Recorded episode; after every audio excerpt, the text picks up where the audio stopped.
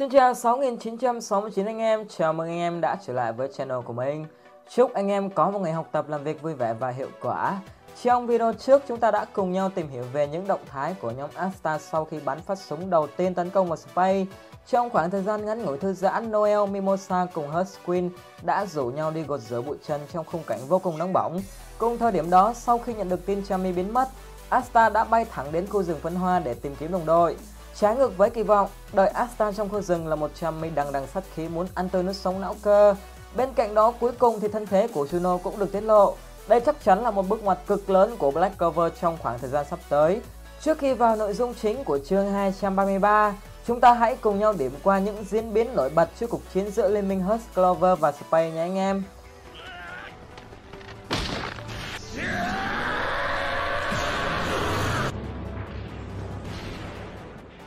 Đầu tiên là để hoàn tất công việc chuẩn bị, Hurst đã dành 6 tháng huấn luyện các pháp sư Clover.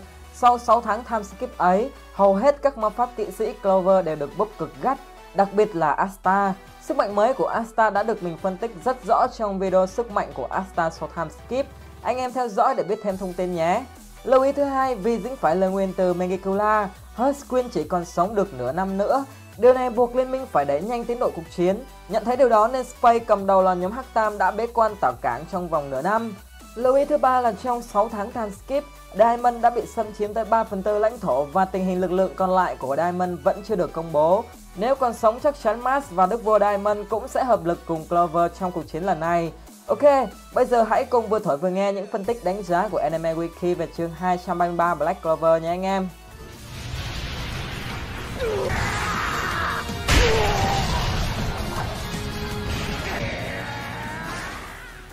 Với tựa đề là định mệnh bắt đầu lây chuyển và quả thực định mệnh của Black Clover đã lây chuyển hoàn toàn trong chương 233. Mở đầu cuộc lây chuyển ấy là hình ảnh nghiêm túc của Sammy khi hỏi Asta về bữa ăn. Trước đây chúng ta đã từng vài lần chứng kiến khuôn mặt này của Sammy với câu hỏi tương tự và điều tiếp theo xảy ra thì anh em cũng đoán được rồi đấy. Với phương châm sống không bao giờ hoãn sự sung sướng lại, đam mê ẩm thực bất chấp, Chami sẵn sàng đá đít bất cứ ai cản trở bữa ăn của mình. Lần này đến lượt Asta, Chami đã huy động một chú cừu bông khổng lồ và khởi động chế độ càn quét đồ ăn của mình. Với bông ma pháp, Chami có thể tạo và điều khiển những thực thể từ bông. Bên cạnh đó, ma pháp này còn tích hợp thần chú triệu hồi những hoạt náo viên cầu rất hữu dụng trong cuộc sống cũng như chiến đấu. Tuy nhiên lần này có vẻ năng cầu nhà ta đồ hơi lố rồi anh em ạ. Lại còn tụ tập cả đồng bọn phàm ăn đến để tấn công nữa chứ.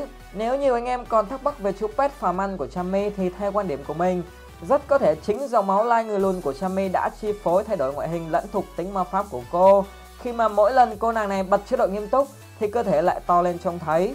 Sau time skip nhận thấy Chami chưa đủ mạnh, Tabata còn sáng tạo thêm cho cô nàng này kỹ năng cừu khổng lồ đi xuyên mọi thứ. Thậm chí đây dường như chưa phải là kích thước tối đa của chú cừu này. Đến thời điểm này đếm sơ sơ thôi thì phiên bản hậu time skip của team châu đen chơi Nguyên series siêu to với kiếm khổng lồ siêu to của Asta, cừu siêu to khổng lồ của Sammy và bưởi siêu to khổng lồ của Noel. Những thứ siêu to khổng lồ ấy sẽ là phương án vô cùng hữu dụng nếu vào một ngày đẹp trời. Hắc bột Ngưu muốn xông thẳng vào hang ổ Space oánh cho Magigola không trượt phát nào, cũng đáng để thử phải không nào? Người đầu tiên trong nhóm 9 đàn trưởng Clover là Real Boy Monster cũng đánh dấu sự trở lại bằng màn tỏ tình công khai đến nữ thần Chami. Trong 6 tháng qua, Ryu cùng Chami đã mặn nồng ăn tập cùng nhau ở Hearst họ được một pháp sư Hurst có tên là Pocho trực tiếp chỉ dạy.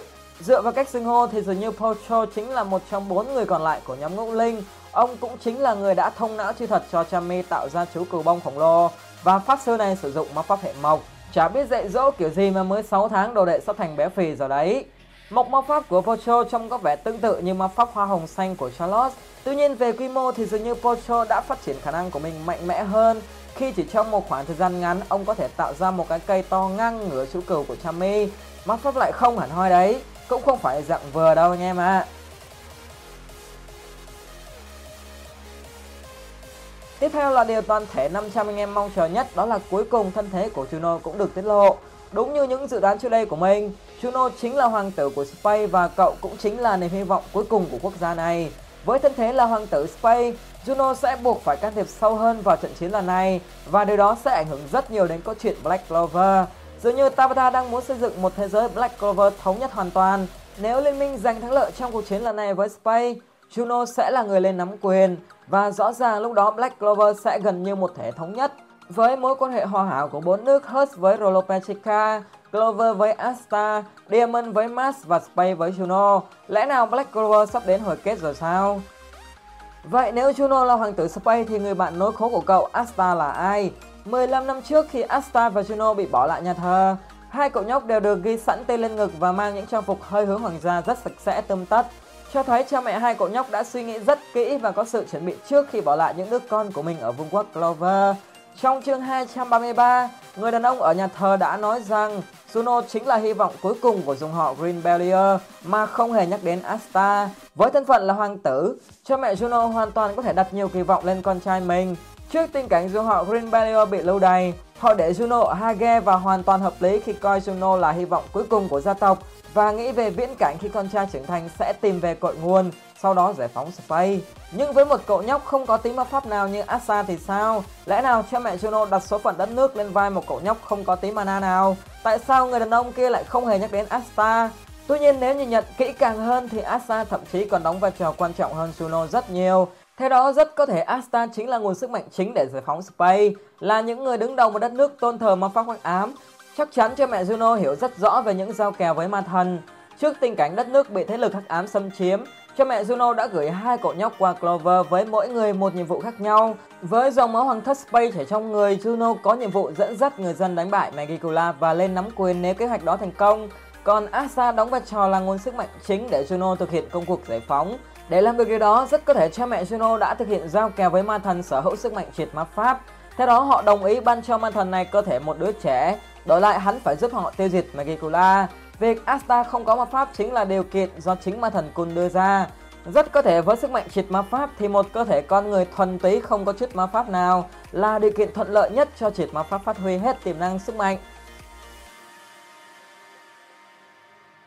Nhưng em đã biết khi ma thần đến thế giới con người, điều chúng khao khát nhất chính là một vật chủ mạnh mẽ và một cuốn sách cỏ năm lá. Bên cạnh đó, ma thần là những sinh vật đến từ chiều không gian khác, Chúng vô cùng gian xảo và độc ác. Trước đây ma thần thiên bối đã diệt chủng cả tộc El để tạo ra cỏ năm lá từ Lich. Megicula đã xâm chiếm cả Space để hoàn thành mô đồ bá chủ. Nhưng cho đến thời điểm này, ma thần trong Asta vẫn chưa có bất kỳ động tĩnh gì. Hắn đã xuất hiện bên Asta từ những ngày đầu của Black Clover, nhưng chưa bao giờ thể hiện bất cứ ý đồ hay mục đích gì liên quan đến việc biến Asta thành vật chủ của mình.